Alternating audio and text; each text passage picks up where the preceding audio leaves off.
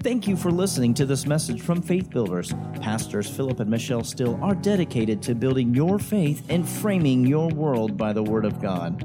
There are many more resources available on our website, www.buildfaith.net, where you can find links to our audio and video archives.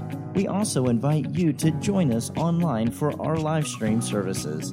Remember to build your faith and frame your world by the Word of God.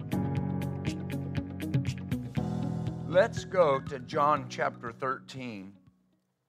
And I want to take the next few services, and we're by no means done with the covenant of blood. Uh, but I want to take the next few services. There's something that re- God really began to deal with my spirit about. And uh, there were things that Jesus said in the upper room before he went to the cross and after he went to the cross that are so powerful. And uh, we want to begin tonight to look at some of this. There were things that Jesus said the night before he went to the crucifixion. And if you, if you, if you look at it in depth, Jesus said a lot that night. I mean, he said, John takes about four chapters to get in everything Jesus said in the upper room. And uh, I began to think about that, and I thought, if it was so important that he said, with a great desire, I've desired to eat this meal with you. If it was so important that he would keep those disciples up all night long teaching them, I figured it's important for us. And it records, the Bible records the words that he shared in the room with his disciples on the last night before his death. And so I'm simply calling this uh, little mini series, There in That Room there in that room. And uh, John 13 and verse 1. Now, before the feast of the Passover, when Jesus knew that his hour was come, that he should depart out of this world unto the Father, notice, having loved his own which were in the world, he loved them unto the end. Having loved his own in the world, he loved them until the end.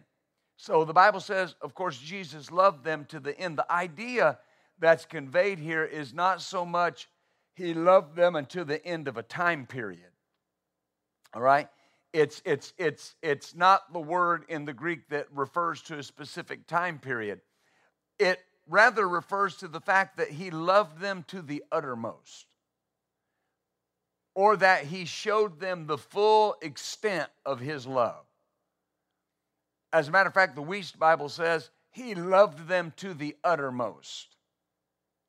So he loved his own that were in the world, and it says he loved them to the uttermost. He showed them the full extent of his love. And the quality of his love is indicated. The love there that is, is referred to is agape or agapeo, the, the deep, compassionate love of God for the world. He loved them perfectly. All right? Having loved his own in the world, he loved them perfectly.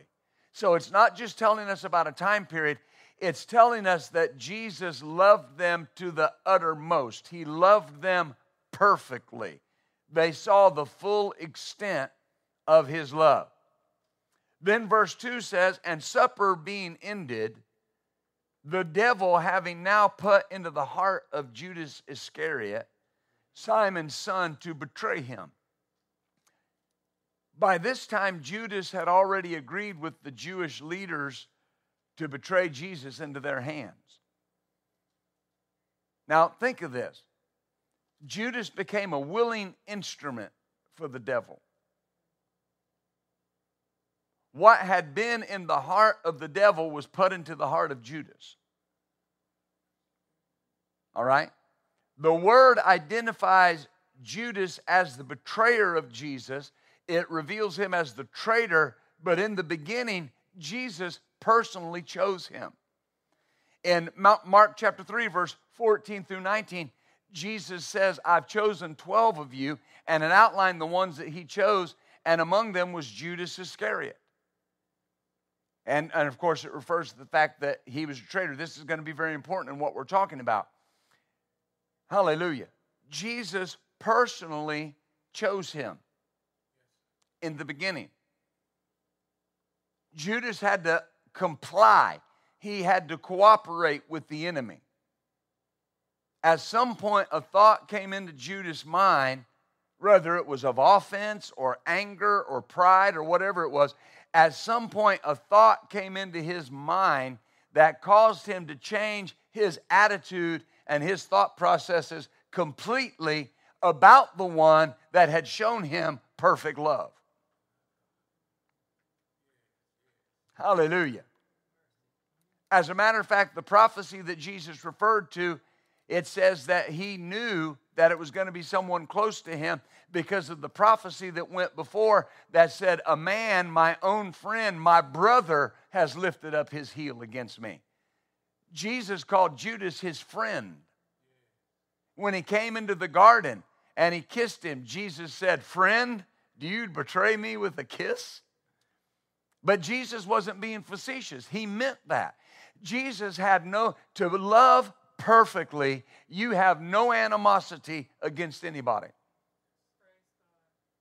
You know, very often people teach and talk about Jesus' interaction with the Jewish leaders of his day, and they teach and preach like Jesus had something against them. Jesus was so confrontive with them because he loved them so much. He wanted them to see the truth of who he was. And you know, love is not always roses and daisies. Love sometimes is listen, you got to wake up, right? And so when Jesus would look at the Jewish leaders and say, You hypocrites, you whitewashed tombs, you brood of vipers, he wasn't being ugly, he wasn't being mean. He's trying to get him to see, Don't you see what you're doing, what's going on here? Up until the end, Jesus was reaching out to Judas in love. He loved them perfectly. In verse 3, it says, Jesus, knowing that the Father had given all things into his hands and that he was come from God and went to God. So Jesus knew the Father had given him complete power and authority. He knew he had come from the Father and that he was going back to the Father. John is the only writer in the four Gospels that consistently takes us into eternity past and even into the future. And he lets us know here that Jesus always knew he had come from the Father.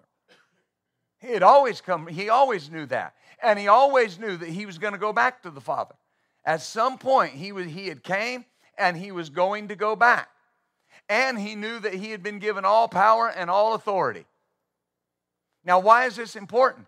Because he knew he had been given all power and authority he had to become a willing sacrifice and willfully lay down all the power and all the authority that he knew he had been rightfully given.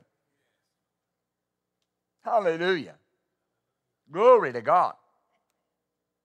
In verse 4, it says, He riseth from supper. Now, you've got to connect the two verses, verse 2 and verse 4. And supper being ended, and then he goes through a explanation, he riseth from supper. Supper being ended, he riseth from supper and laid aside his garments and took a towel and girded himself. Supper had ended, and no servant had washed their feet. Luke states that there was a dispute among the disciples at that time as to who was the greatest. Do, do, you see this? Supper was ended, and Jesus girded himself with a garment, a towel. Took a towel and girded himself. He rose from the table Notice what it says. He rose from the table and laid aside his garments. Philippians chapter 2, verse 5 through 7 says that Jesus, when he came into the earth, notice this, it tells us that let this mind be in you, which also was in Christ Jesus. See, every scripture connects with every scripture. And he's telling us here, let this mind be in you that was in Christ. In John chapter 13, we're seeing his mind. And it says, Let this mind be in you that was in Christ, who being in the form of God thought it not robbery to be equal with God. In other words, he came into the world deity, all right? And he did not think that his humanity took away from his deity. And notice, he made himself of no reputation and took upon him the form of a servant and was made in the likeness of man. And being found in fashion as a man, he humbled himself and became obedient unto death, even the death of, uh, of the cross. In verse 7, when it says he, he made himself of no reputation, one translation says he laid aside all of his deity, all of his godlikeness, and became a man and took on himself the form of a servant. So, in the upper room, the Son of God, who loved perfectly, who loved ultimately, who showed them perfect love. Supper being ended and nobody has washed their feet, the Son of God stands up and once again lays aside his garments and takes on himself the form of a servant. Hallelujah. Hallelujah. And notice, the disciples were disputing about who would be the greatest. And the greatest among them is serving. Hallelujah. The night before his, his death, he's about to go to the Garden of Gethsemane and wrestle for, for the souls of all mankind and bring his will under the control of the will of the Father. After that, he'll be taken. You remember, he'll stay up all night. They'll beat him, they'll scourge him, they'll put thorns in his head. He won't rest all night long, and he's taking the time to love them perfectly. Oh, hallelujah. He didn't feel it took away from his deity to become a man. In the same way, when he washed their feet, he didn't feel it made him less their Lord to wash their feet. Now, don't misunderstand this. The washing of the feet. You know, I, I grew up in a church where we used to have foot washings all the time. And, uh, you know, kind of an uncomfortable feeling. So the, it's not so much the act as it is what it represents. This was the job of a servant, not the master. You understand? This, this is the job of, of a hired servant, not the master of the house. Jesus is the master. And while everybody else is jockeying for position, the one who has the position but made himself of no reputation. When you have the position, you don't have to tell everybody. Right? The one that had the position got up and laid aside his garments and took on himself the form of a servant. Oh, glory. Verse 5 of John 13. We'll stay in John 13 tonight. After he pours water into a basin and begin to wash the disciples' feet and to wipe them with the towel wherewith he was girded. Now, this the reason why this is so important is uh, in that day and time, the most unclean part of a person's body was their feet. They didn't, they didn't wear shoe, socks and shoes. They were girded in sandals. That's how they got around. And when you came to someone's home and that servant washed your feet, it was not just a symbol of honor for you as a guest, although that was part of it, it brought refreshment. it brought a feeling of cleanliness. And now here is Jesus washing the most unclean part of the disciples' bodies in that day. It's, it's, it's, it's a shadow of what happened when we were born again. The Bible says that we were cleansed from our uncleanness, that we were cleansed from all of the filth of sin. And who were we cleansed by? The Master. Amen. John chapter 13 and verse uh, 8. Peter said to him, You shall never wash my feet. Jesus answered him and said, If I don't wash you, you have no part with me. He was speaking of something much deeper than just washing Peter's feet. He's speaking of salvation. And he says very plainly if you don't let me wash you, you'll never experience the benefits of salvation. In verse 10, Jesus said to him, He that is washed needeth not save to wash his feet, but is clean every whit. And you are clean, but not all. In other words, all of you all are clean, you're clean, but not all of you are clean. Washed here indicates one who has had the whole body bathed. He that is washed, he that has had his whole body washed, is clean every whit. This is the picture of a person that has received salvation by faith.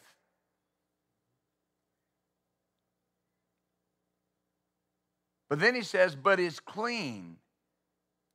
Washed indicates one that's had the whole body bathed. But is clean means because he's had a bath, here it is, there's no need to ever wash the entire body again. See, that's where people miss it. Because the Bible says, you, you know the scripture, that if we confess our sin, he is faithful and just to forgive us of our sin and cleanse us. I don't have to take a bath all over again. I just have to cleanse that part of me where I missed it because I'm already saved. I've already been washed in the water of the Word. Do you see this? And so Jesus is saying if you're washed, then you're clean, you're saved. And if you miss it, there's no need to wash the entire body again. I mean, think about this. Can you show me implicitly where Peter repented to Jesus for denying him? But we know he did it. But we don't see him say, Jesus, forgive me for denying you. He may have, he may not have. I don't know. But here's what I'm trying to say He's saying, He said, the 11 of you are clean, one of you is not. Is that right? Well, how could they be clean? They had believed on Jesus as Lord. They confessed in Matthew 6 16, You are the Christ, the Son of the living God. And Jesus said, Flesh and blood has not revealed this to you, but my Father which is in heaven. God revealed to you at whatever age you were saved that Jesus was Lord. God revealed that to you. The Holy Spirit revealed that to you. Think about that. Peter had walked with Jesus for nearly three and a half years at that time before he got the revelation, and you got it in a split second of time. Hallelujah. Do you see that? And so you can't, you, we don't we don't want to make mistakes. We don't want to miss the mark. But here's the thing. If i'm saved i'm saved. I can't commit a certain sin and lose my salvation. I got to walk away from my salvation. I have to lay it down. I have to deny christ. Are you following me? Yes, sir. you got to understand something. Jesus loved perfectly up until the moment that Judas walked out that door, there was an opportunity for him to change. There was an opportunity for him to change his mind and go back and become what God wanted him to be. That's why Jesus is spending this time telling them how much I love you and how easy this is to be cleansed. My brother, sister, the easiest thing in the world that there is is to quit sinning and start living for God. The easiest thing in the world is to do what God wants you to do. It's just like taking a bath. Glory to God. Amen.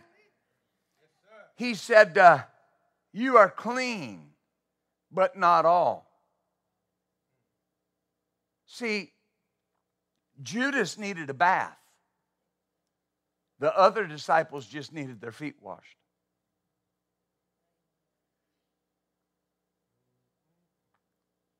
Yet, Jesus had washed the feet of the man that would betray him that night.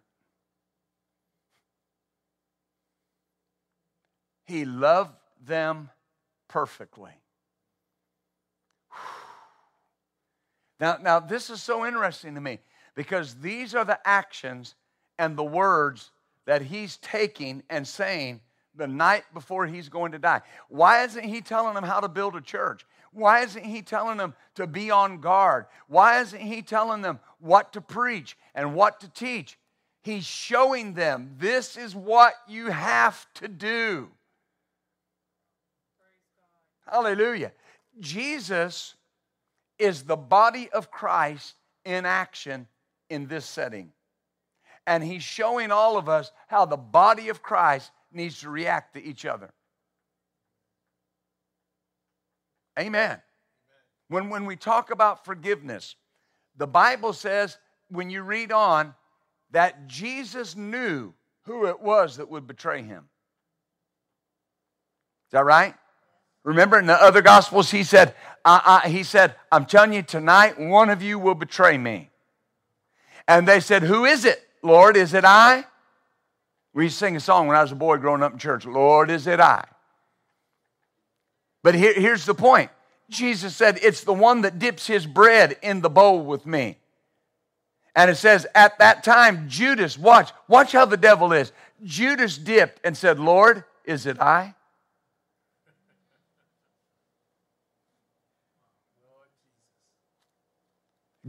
He loved them perfectly. And Jesus looked at Judas with both of their hands in the dish at the same time and looked at him and said, That that you do, do quickly. He knew who was going to do it. But yet he's giving him the opportunity. It's always better to give the wrong man a break than break the wrong man. I've had people over the years ask me, they said, how, how could you let that person come back to the church after what they did? They lied on you. They said these different things. They, they, they tried to cause dissension. What am I supposed to do? If I want to emulate the love of Christ, Jesus had a habit of just keeping giving people rope. And they would either pull themselves out of the ditch or just forget about it. He loved them perfectly. There's nobody you can't love. There's nobody you can't forgive. Why? Because this love is in me. This ability to love perfectly is in me. It's in all of us if Jesus could wash the feet of his betrayer and look him in the eye and call him friend. Because understand something, he was a friend so far as Jesus was concerned. Years ago, and you've probably watched the movie, but, but I'm, a, I'm an old movie buff, especially old westerns. There was a movie made in 1966. So that means it was 55 years ago. And uh, uh, called The Magnificent Seven. And you remember the guy, there was an old television show called The Man from Uncle. I remember the man from Uncle. Y'all don't, you remember, right? You, yeah, Robert Vaughn, that was him. And he played a gunfighter in the Magnificent Seven that had lost his nerve. And so he had, he had went with the Magnificent Seven to that village in Mexico so he could get away from his enemies. They were all sitting around one night talking, talking about their enemies and how many men that they had gunned down. They came to him and they said, How many enemies do you have? And he said, None. And they said, uh, None? He goes, Alive. I have no enemies alive. Well, here's, here's my point in, in saying this. See, so far as he was concerned, he had no enemies. So far as Jesus was concerned, he had no enemies. He loved everybody. He did not. You, can you see this, the spiritual significance of this? If you go around constantly thinking somebody's got it out for you, you put that person in the position of an enemy. Well, they don't like me. Well, why don't they like you? It's got to be they're, they're, my enemy. Well, why are they your enemy? Why don't see you put them in the position of being your enemy. Jesus was aware that people didn't like him.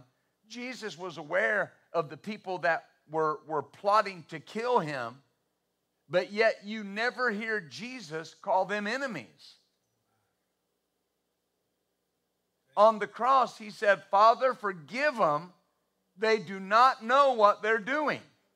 Now, think about that. He loved them perfectly. Amen. But people will hear you say things like that. I, I, I have a saying. You know, somebody, somebody will say, you know, hey, so and so said something bad about you. And I'll say, they don't know me. They just don't know me. If they knew me, they'd like me. See, I've got to keep that mindset. Yes, sir. Because when, when will that person maybe need my help? Right? That, that person that may leave the church or, or do you wrong or say something that's not right. Doesn't mean, doesn't mean it's not right or, or that, that they did the right thing or what they did wasn't wrong. It's your response to it. See, God looks at things this way. If you have the ability and access to the ability to do something, He expects you to take ownership of that and act accordingly. Judgment comes when God knew you had the ability to do something and you didn't do it.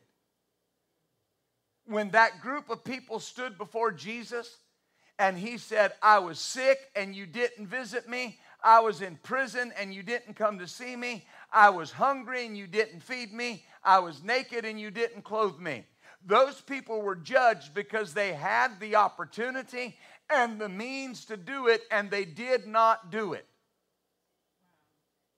if I have the means and the ability to love my brother, the Bible expects me, and I dare say requires of me to love them.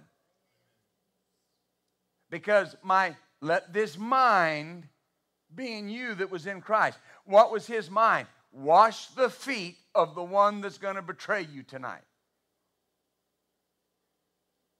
Hallelujah. Did you see this? See, this is not just a message about forgiveness and love as much as it is, this is the last message before he went to the cross.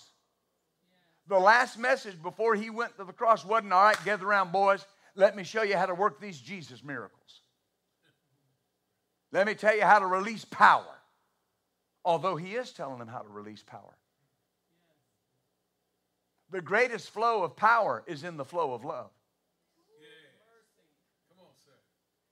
Power flows to its greatest extent when love is at its greatest extent. Every miracle that Jesus did was motivated by love. Everybody Jesus healed, it was because of his compassion, not to prove he was God. But yet you'll read commentaries that say Jesus was proving he was God, that all he was doing with those miracles was proving he was God. Well, that is an arrogant, self centered, prideful God. that will just come heal somebody to prove who He is. Amen. I can buy my daughter pretty much anything she wants, and she knows it. But I don't buy her things to prove I'm her father. I buy her things because I love her. I don't buy her something going, that proves I'm your dad. No, I love you. Here, I love you. Do you see this? Jesus thought it was so important that we love each other that he spent the entire last night of his life, earthly life, on this planet teaching his disciples how to love each other. Hallelujah. Verse 12. So after he'd washed their feet and taken his garments and was sat down again, he said to him, to them, Do you know what I've done to you? Now, now notice, not what I have done for you, what I've done to you. Right?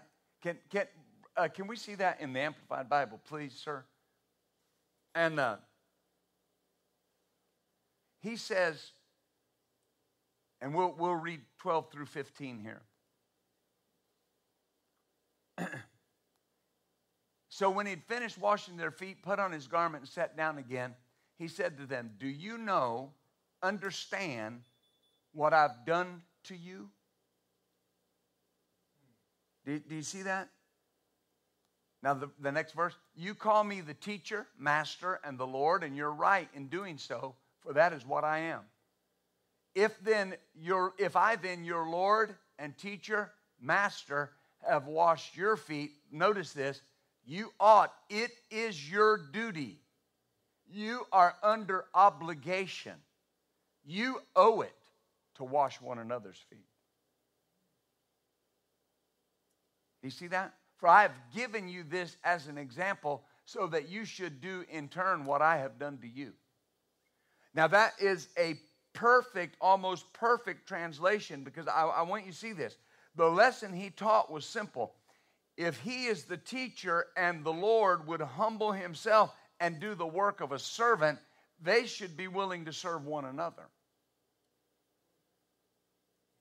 Jesus said he had given them to be an example, given them, give, given them an example. Now think about that. That's the example. This is the last example. Love one another, serve one another. What was Jesus' concern? The people. The people he was leaving behind.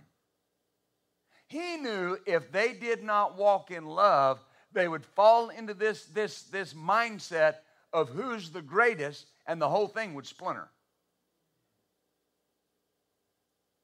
Amen. We, you, you see a lot of issues with leaders today and ministers today. People falling into sin, people falling into wrongdoing. It's very simple. They're not thinking about the people. Hallelujah. I was driving to Kansas location one time, and I was going through uh, Conway.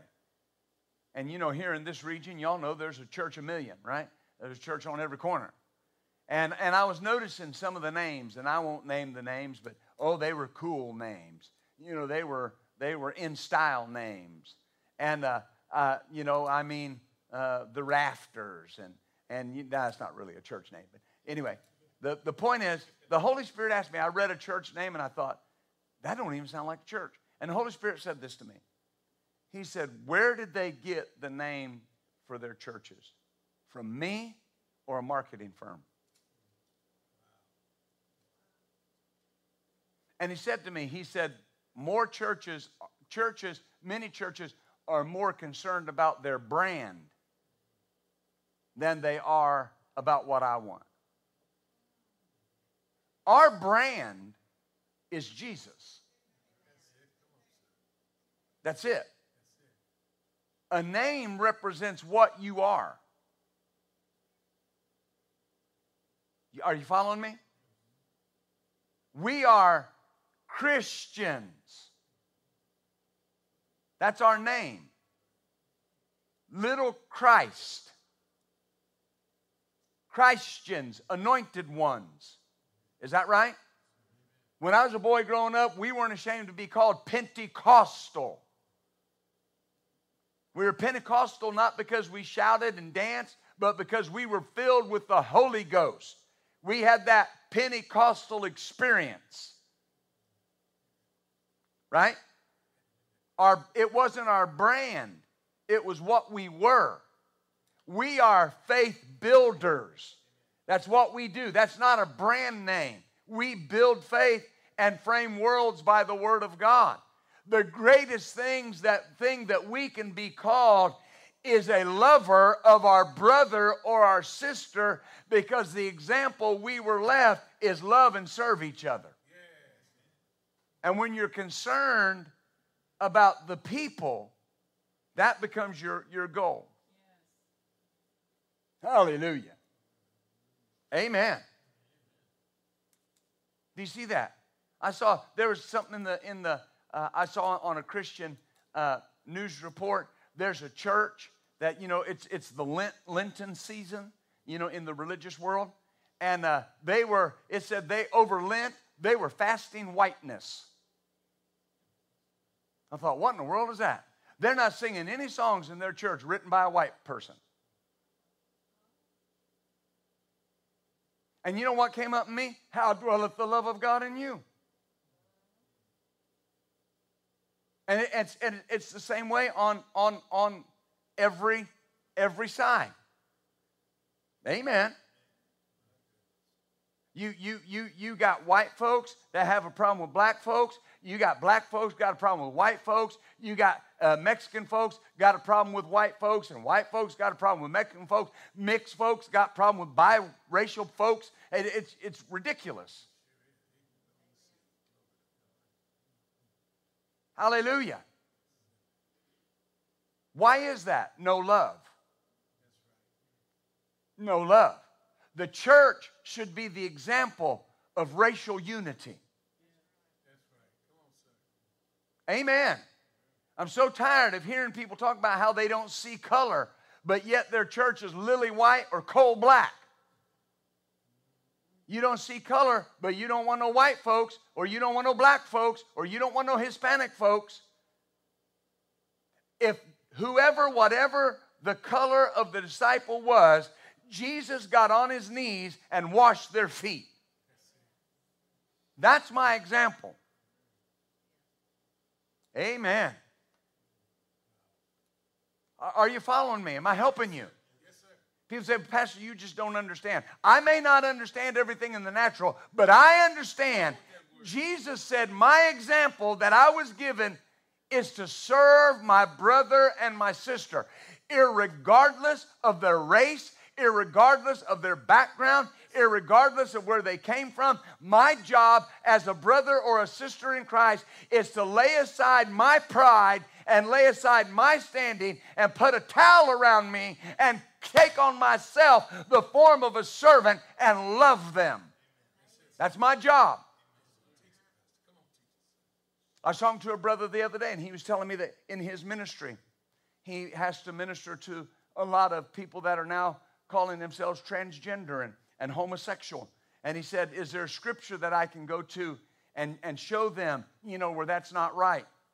And I thought for a minute, I actually was praying under my breath because and, and, and the Holy Spirit said this to me, and I said it to him. I said, The first thing you have to do is show those people that God loves them where they're at.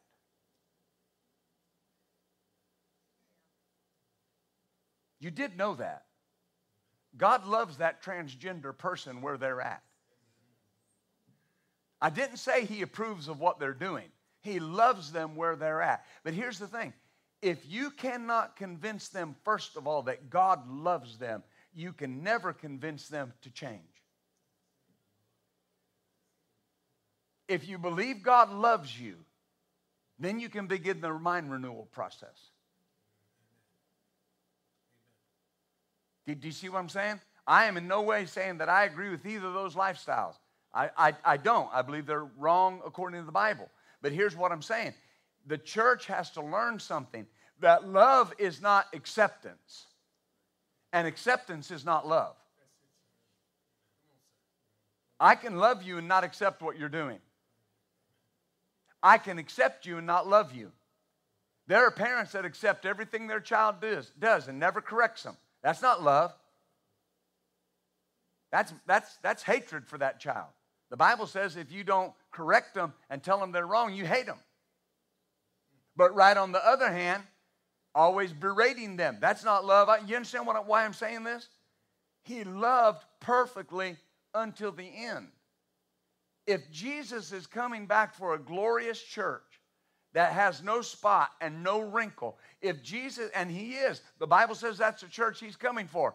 It's going to mean that there's got to be a church of servants. It's got to be a body of believers that are willing to serve one another. Glory to God.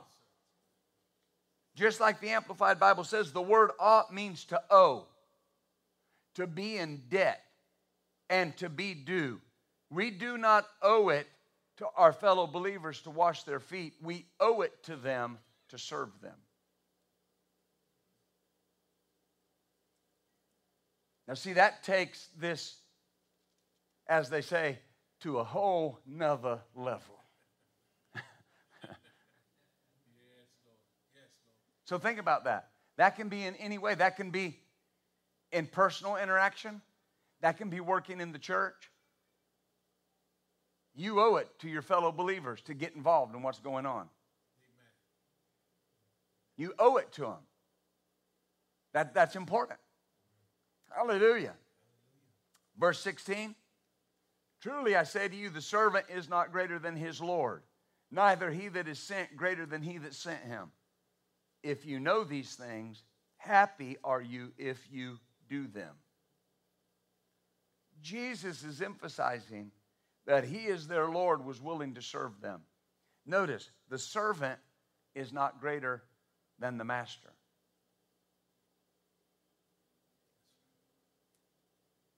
The servant is not greater than the master, than his Lord. Neither is he that is sent greater than he that sent him.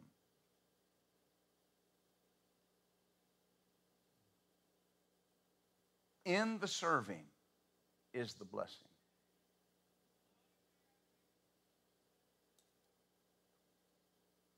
That's important. Hallelujah.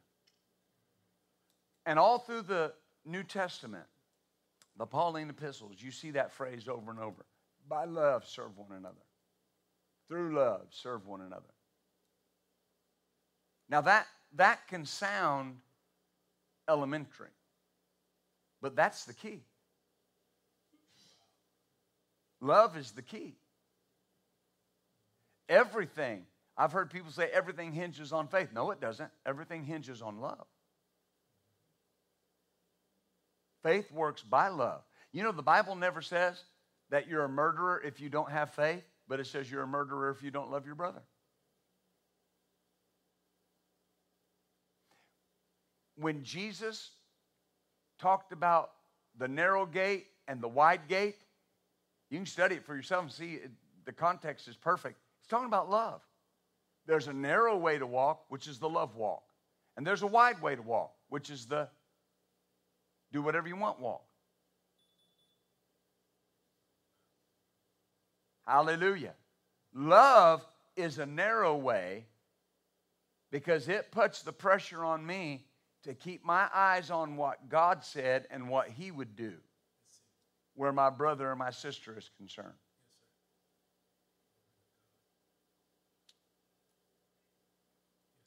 Love pays no attention to a suffered wrong.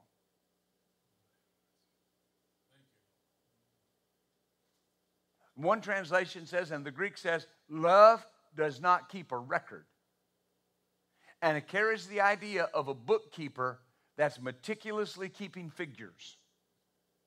Love doesn't do that.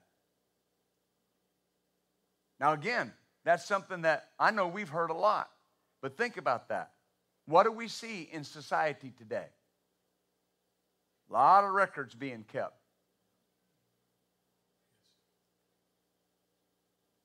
Right? You did this. I mean, you got folks going back 50 years. You did this to me. You did that. Keeping a record. And the only thing that will ever produce is destruction. That's it. The only thing that cancels all debts is love.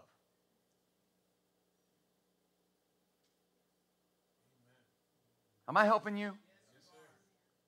You know, I'm, I'm, I'm, I'm amazed. Now, if, if, if y'all disagree with me about some of this, you can because you have a right. But you know, we got a lot of movements today. We got a lot of movements, uh, you know, for racial equality. And I'm not saying that we don't have strides to make there. And I've, to, I've always told both of my churches here's the thing you got to understand if, if, if you're a person of African American heritage, black heritage in here, I, I, I apologize from the get go. I have no point of reference. As you can see, I'm pink.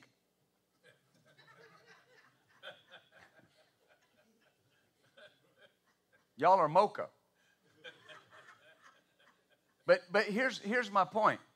So I don't have any point of reference for something that you may have experienced because of the color of your skin. And I'm sorry that that would ever happen.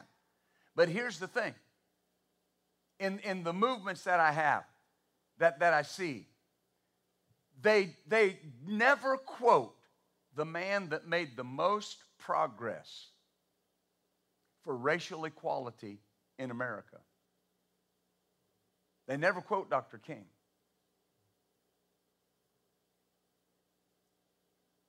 You remember his speech on the mall that we call it the I Have a Dream speech? Remember what he said about his children? He said, I have a dream that one day my children will live in a country where they're not judged by the color of their skin. Watch, but they are judged by the content of their character.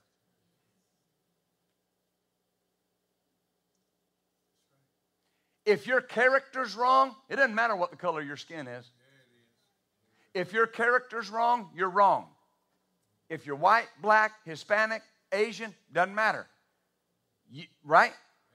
If you're protesting and your character's wrong and you're out of love and you're not trying to bring reconciliation, you're just trying to get something from somebody, now there's a problem. You understand? I, I, these are things we got to preach and teach. White folks are not the problem. Black folks are not the problem. Hispanic folks are not the problem.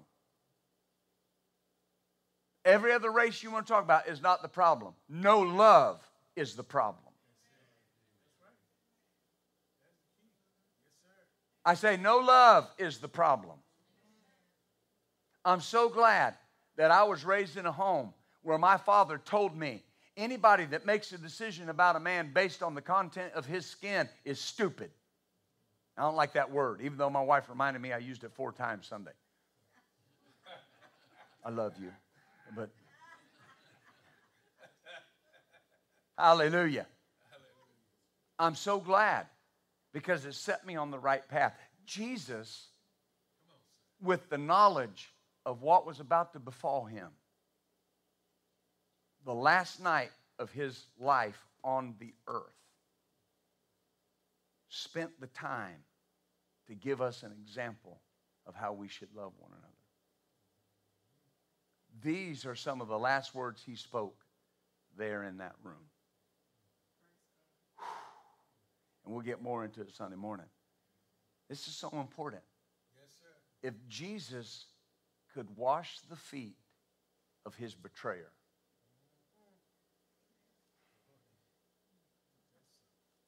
That sets the bar way up here. How do you just say it out loud? Close your eyes, say it out loud. Say, Father, in the name of Jesus, I commit tonight to serve my fellow believer, to walk in love, to love people unconditionally, and follow your example. In Jesus' name, amen. Hallelujah.